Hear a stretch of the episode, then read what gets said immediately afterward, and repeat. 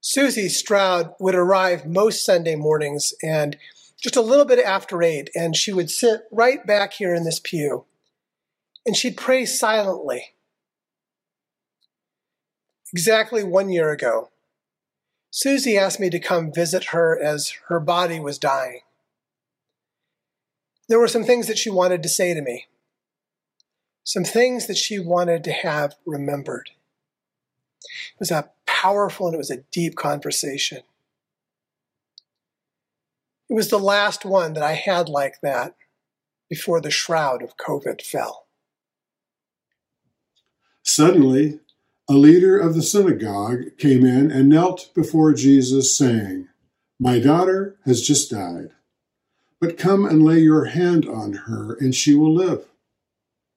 And Jesus got up and followed him with his disciples. There are moments that are so important that you drop everything to attend to them. Susie didn't have much time left, and her body was so weak that even holding a phone was a challenge. Everything, all the buildings, everything was shutting down, particularly senior care facilities that weekend. But that night, they agreed to let me come down to see Susie just so long as I restricted myself to just seeing her. Susie had memories love, and regret that she wanted spoken as her life was remembered. She had experienced miscarriages and she regretted that she never got to know those children or to tell them that she loved them. And she told me that she wanted that truth spoken and she looked forward to meeting them in the life to come. And that night, I, I committed to sharing her hope as we celebrated her life and resurrection. I never got that chance. Then suddenly a woman who had been suffering from hemorrhages for 12 years came up behind Jesus and touched the fringe of his cloak. For she said to herself, If only I touch his cloak, I will be made well. Jesus turned, and seeing her, he said, Take heart, daughter, your faith has made you well. And instantly the woman was made well. There are things that are so important that you drop everything to attend to them. Until something unexpected happens. On his way to go to the man's daughter who had just died, Jesus got waylaid.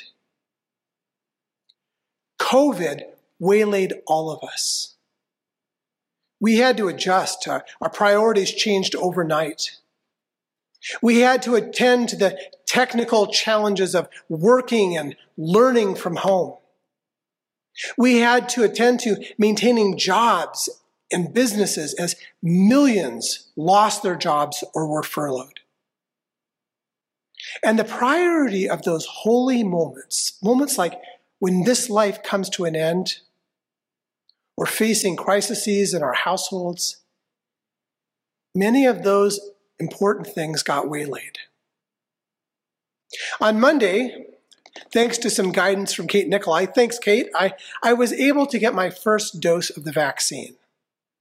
And now I'm imagining what it's going to be like to reemerge, to awaken from this past year.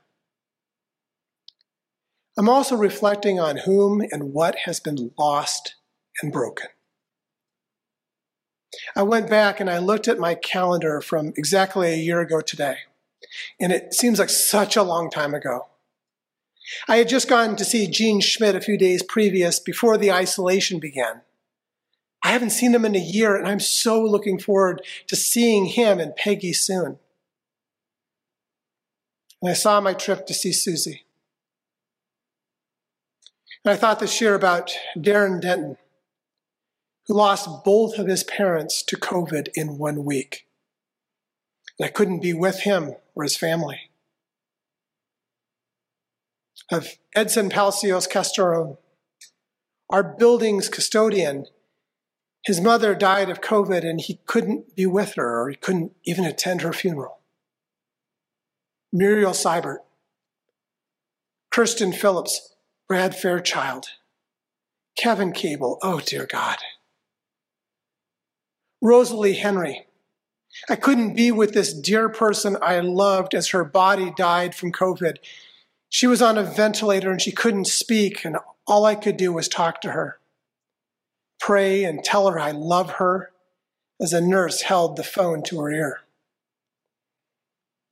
I thought of Joan Gilson's brother, Ken Werney's mom, of how scared I was when Tim Taylor was sick of Jane Pronko after Morris's death. And Judy shook. Oh, it doesn't seem like she's really gone. I feel this brokenness. When Jesus came to the leader's house and saw the flute players and the crowd making a commotion, he said, Go away, for the girl is not dead, but sleeping. And they laughed at him. But when the crowd had been put outside, he went in and took her by the hand, and the girl woke up. And the report of this spread throughout that district. Attending to COVID, to isolation and public health, wasn't a distraction helping a woman who reached out after suffering for 12 years of bleeding. It wasn't a distraction.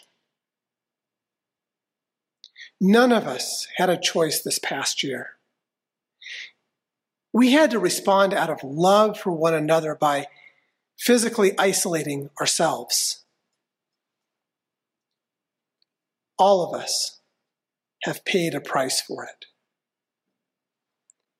we are all a little bit broken. Each of us has our own story from this past year of whom and what we've lost. And now, well, it, it's not over yet, but the end is in sight. And we're waking up. I have moments when I look back and I wonder if I could have done things differently, if I should have done things differently. Maybe you have those too.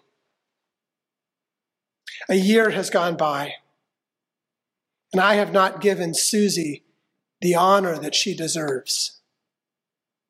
That hurts. Jesus got waylaid. Things did not go the way the girl's father, who was a, leader in the synagogue, wanted or planned. Maybe you lost your job this year because your business closed. Nothing you planned or wanted.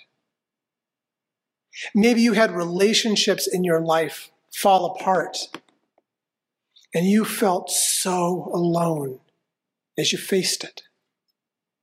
Nothing you planned or wanted.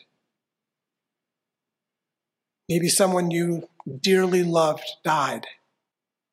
Nothing you wanted or planned. We've had a year of facing the cross, something that we didn't want or plan for, that broke us all a bit or a lot.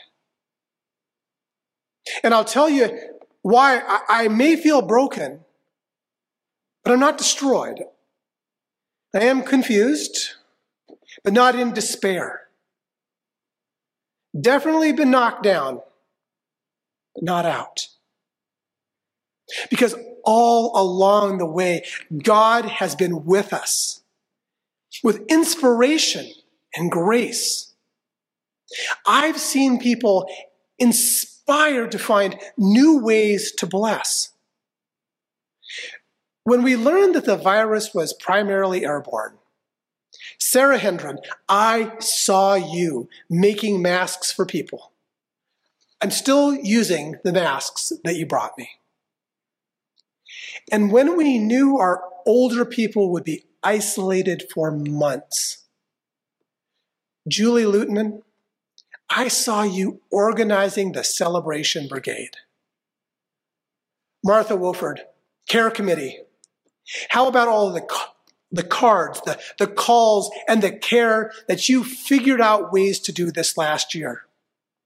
Even now, we are finding ways to care for people as we are migrating from our Stephen's ministries to a new call to care ministry. And when we saw kids and families in our metro area struggling to find a safe place for remote learning at the beginning of the school year, we converted the lower level of our church building. How about the racial justice event that we helped make a witness for inclusivity in our community last summer? Even this week, dozens of casseroles came in to feed women who were starting their lives anew in a shelter after the cook at that shelter was injured. God has, God is inspiring us to adapt. And yet, not always perfectly, but we have done the things that we have needed to do. There has been inspiration, and I love the Holy Spirit. There has been, and there needs to be, also grace. None of us have gotten it all right. No matter how hard we've worked, how positive we've tried to be, all of us have broken a bit or a lot. And that's where the grace comes in. Because when it comes down to it, you are enough. You are loved and you are valued no matter what. If you tried and it didn't work out, if you lost someone so dear to you, God's grace, absolute love and forgiveness and the chance to begin again anew. That's there for you. You have nothing to prove, nothing to earn. And I don't know about you, but I need to hear that these days. Will you pray with me?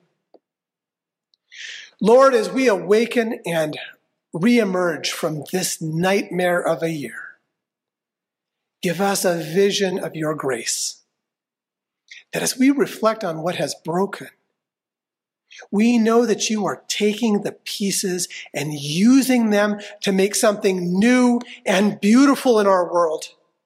This is the promise of resurrection grace that we are going to celebrate so much in three weeks on Easter. Fill our souls with that hope. Amen.